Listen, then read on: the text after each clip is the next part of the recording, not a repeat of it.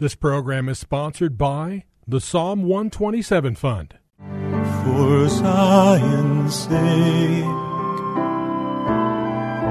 I will not keep silent. For Zion's sake, I'll not hold my peace. Welcome to For Zion's Sake. Isaiah sixty-two one is taken directly out of the Hebrew Scriptures when the prophet Isaiah declared, "For Zion's sake I will not keep silent, and for Jerusalem's sake I will not keep quiet, until her righteousness goes forth like brightness, and her salvation like a torch that is burning." Your hosts for the program are Shelley and June Volk, Jewish believers burdened to see Jew and Gentile become one, believers strengthened in their faith and for their Jewish kinsmen to come to the saving knowledge of Jesus as the Messiah, the Son of God. Bless the Lord. Good evening to you, and welcome to For Zion's Sake. We thank you for joining us. We're the Volks. My name is Shelley. And my name is June. Hi, everyone. It's a privilege to be with you as we start another week of broadcasting. And this week we're going to be looking in, at Psalm nineteen. So if you have your Bibles, uh, follow along the Scriptures. I'm going to be reading a psalm right now from the New American Standard, Psalm nineteen. The heavens are telling of the glory of God, and their expanse is declaring the work of his hands. Day to day pours forth speech, and night to night reveals knowledge.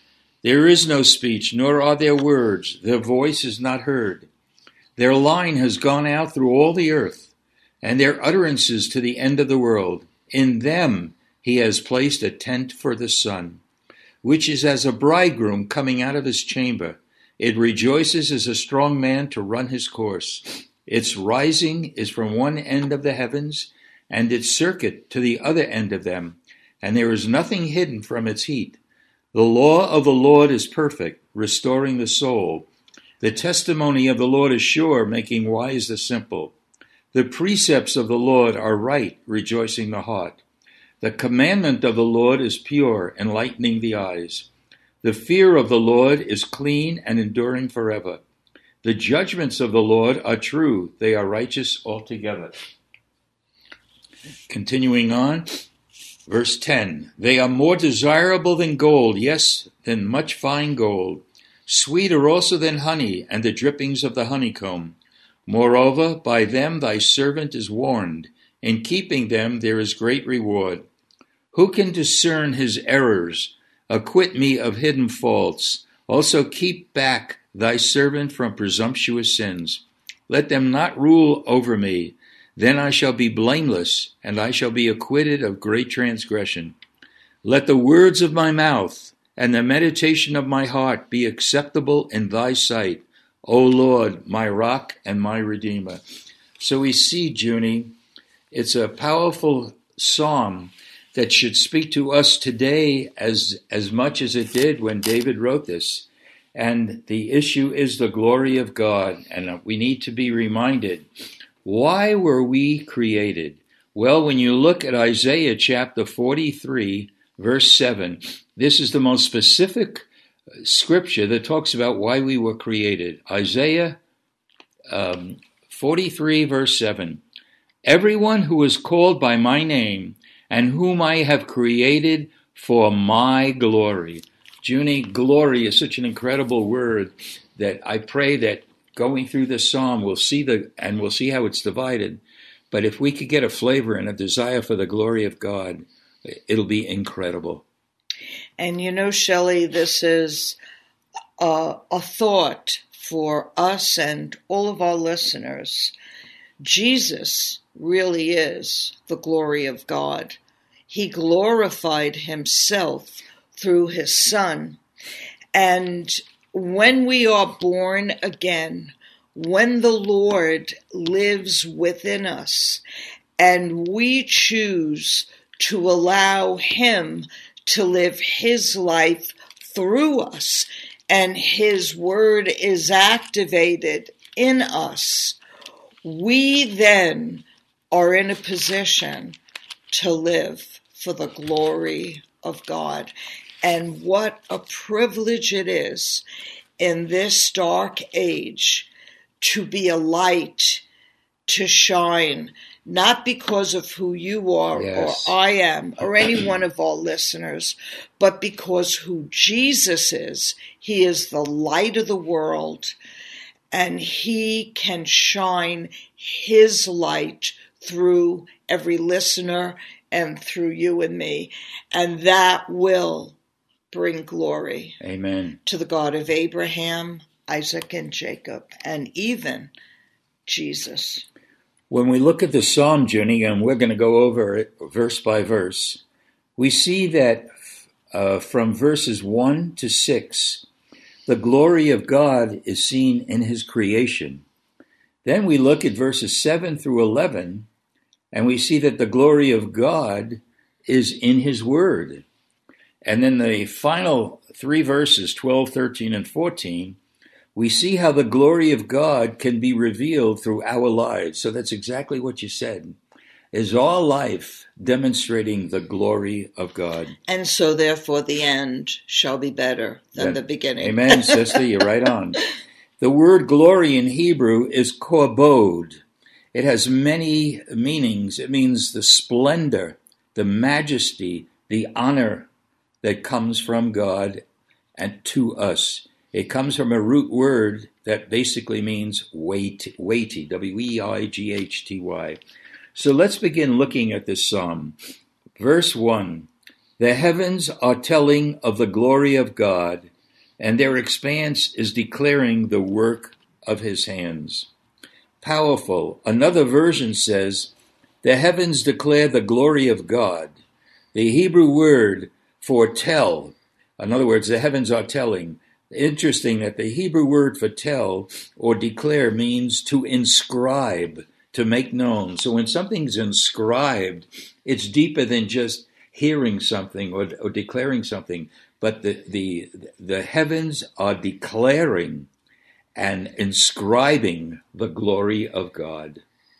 And all we have to do, Junie, on a clear night is look up and see the moon and the stars, each one placed and named by God. How can we not just get a sense of the glory of God and his creative power? And it reminds me of inscribe greatness to, to our wow. God, the rock. His work is perfect, yes. and all his ways are just. And so we know of the scientific explanation of God's majesty in telling of his work in the heavens and the expanse. And I encourage you, Shelley, who I know, look at the stars and see greatness in our God, the rock.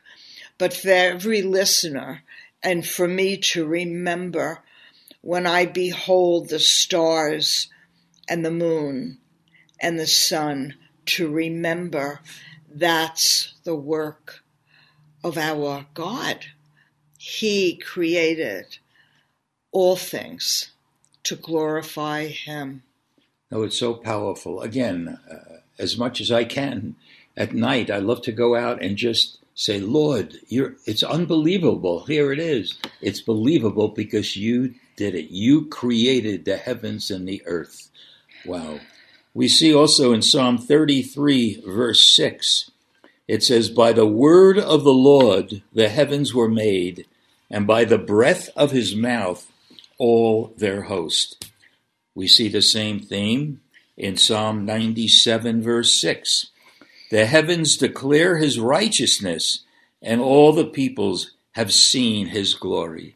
Junie, I mean, it, it's brought down to reality when we could see the glory of God when we looked at the heavens. It's just incredible. And as the Word tells us, it is the Word that spoke. Yes. And Jesus was there. Amen. Because he is the Word of God. And anything that was created was not created without him. He is the Lord God Almighty, Hallelujah. The Lord God of Israel.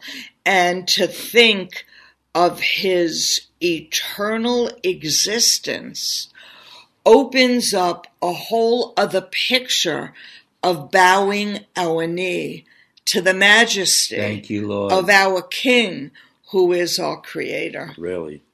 You know, we see the same kind of word, Junie, in another psalm, specifically Psalm fifty, verse six.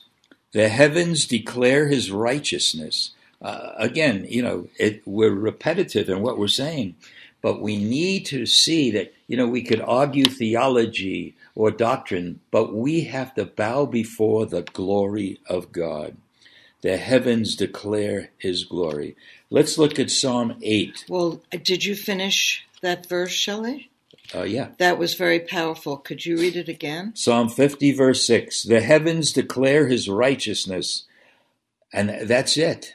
Just that main point. The heavens declare his righteousness. And who is the righteous one, Shelley? Hallelujah. To really see the majesty of Jesus. Wow, wow. It, you just have to stop and meditate on the glory of God. Let's look at uh, Psalm eight, the first four verses. O Lord, our Lord, how majestic is thy name in all the earth, who has displayed thy splendor above the heavens. From the mouth of infants and nursing babes thou hast established strength, because of thine adversaries, to make the enemy of the revengeful cease. When I consider thy heavens, the work of thy fingers, the moon and the stars which thou hast ordained, what is man that thou dost take thought of him, and the son of man that thou dost care for him? Junie, you know, we don't have the words to even describe this. So thank God for David just putting into words that I pray that we have can we can have these words inscribed in each one of us. And when you think of it, Shelley, and the meaning of it, it becomes a daily remembrance that God is mindful of us. He counts every hair yes, on our head. Yes. So if we're going through sickness, if we're going through trouble, if we're going through something that we cannot see through because it seems so despairing, so heart-rending, we need to remember that God is mindful of us, our Creator, the Majestic One, the Holy One, the Righteous One, knows all and sees all and cares about every detail Lord, of our Lord. life. Who are we that he should be mindful of us? Thank you. The heavens are telling of the glory of God, and their expanse is declaring the work of his hands. We thank you, Lord. Thank you, Lord. A majestic God who cares as much for each one of us as he does for the entire universe. And may we, our lives, begin to bring forth his glory. We pray this in Yeshua's holy name. Amen. Amen. Thank you for joining us this evening. If you would like to get in touch with Shelley and June, you can write to them at P O Box seventeen eighty-four, Scottsdale, Arizona eight five two five two. That's P O Box seventeen eighty-four, Scottsdale, Arizona eight five two five two. And you can also contact them on their website, Shelly and June Volk dot com. That's Shelly and June Volk dot com. Until next time, the Lord bless thee and keep thee. The Lord make his face to shine upon thee and be gracious unto thee. The Lord lift up his countenance upon thee and give thee peace. This program was sponsored by the Psalm one twenty-seven Fund.